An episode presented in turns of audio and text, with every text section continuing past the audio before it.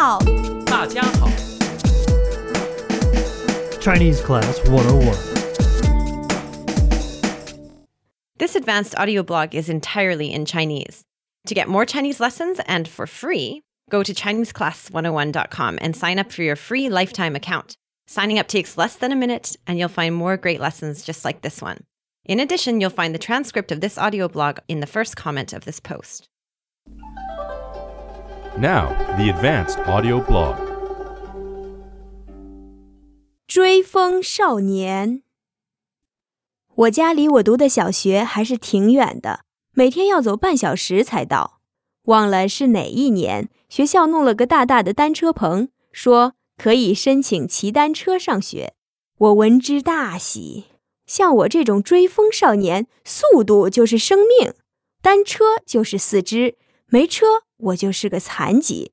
只是我家没有单车，而且我不会骑车。于是回家我就哭啊闹啊，在地上滚呀爬呀的，要妈妈给我买自行车。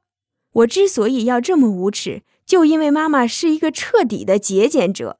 你给她一亩地，她能种出个沃尔玛，谁也别想从她身上赚到一分钱。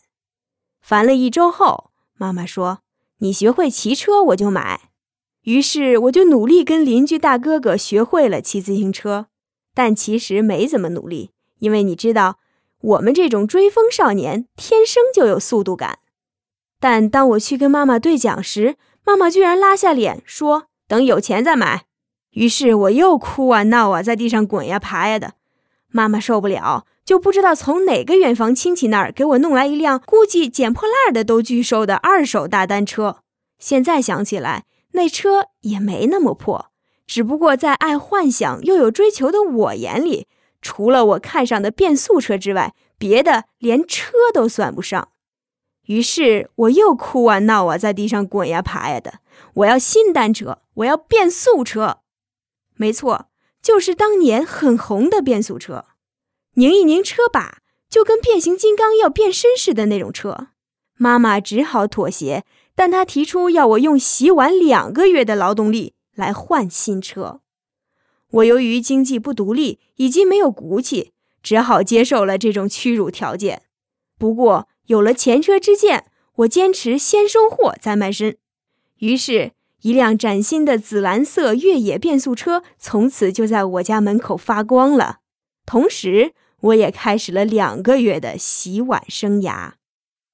后来，爹妈一直把这件事儿当作他们教育有方的案例：孩子要的东西不能轻易给。要他们明白天下没有免费的晚餐，云云。但作为小孩的我，根本没有领会到这个道理。我只明白了两件事儿：第一，妈妈是个大骗子；第二，长大要赚很多很多钱，想买什么买什么。再后来，某个周末我在家里洗碗，表姐来找我玩，一到就迫不及待说有个大八卦。哎呀！刚刚我走来，巷子口那谁说你们这条路上有家孩子要洗两个月碗才能买个单车？哎，这就是我成长的小镇，大家都没有秘密的呢。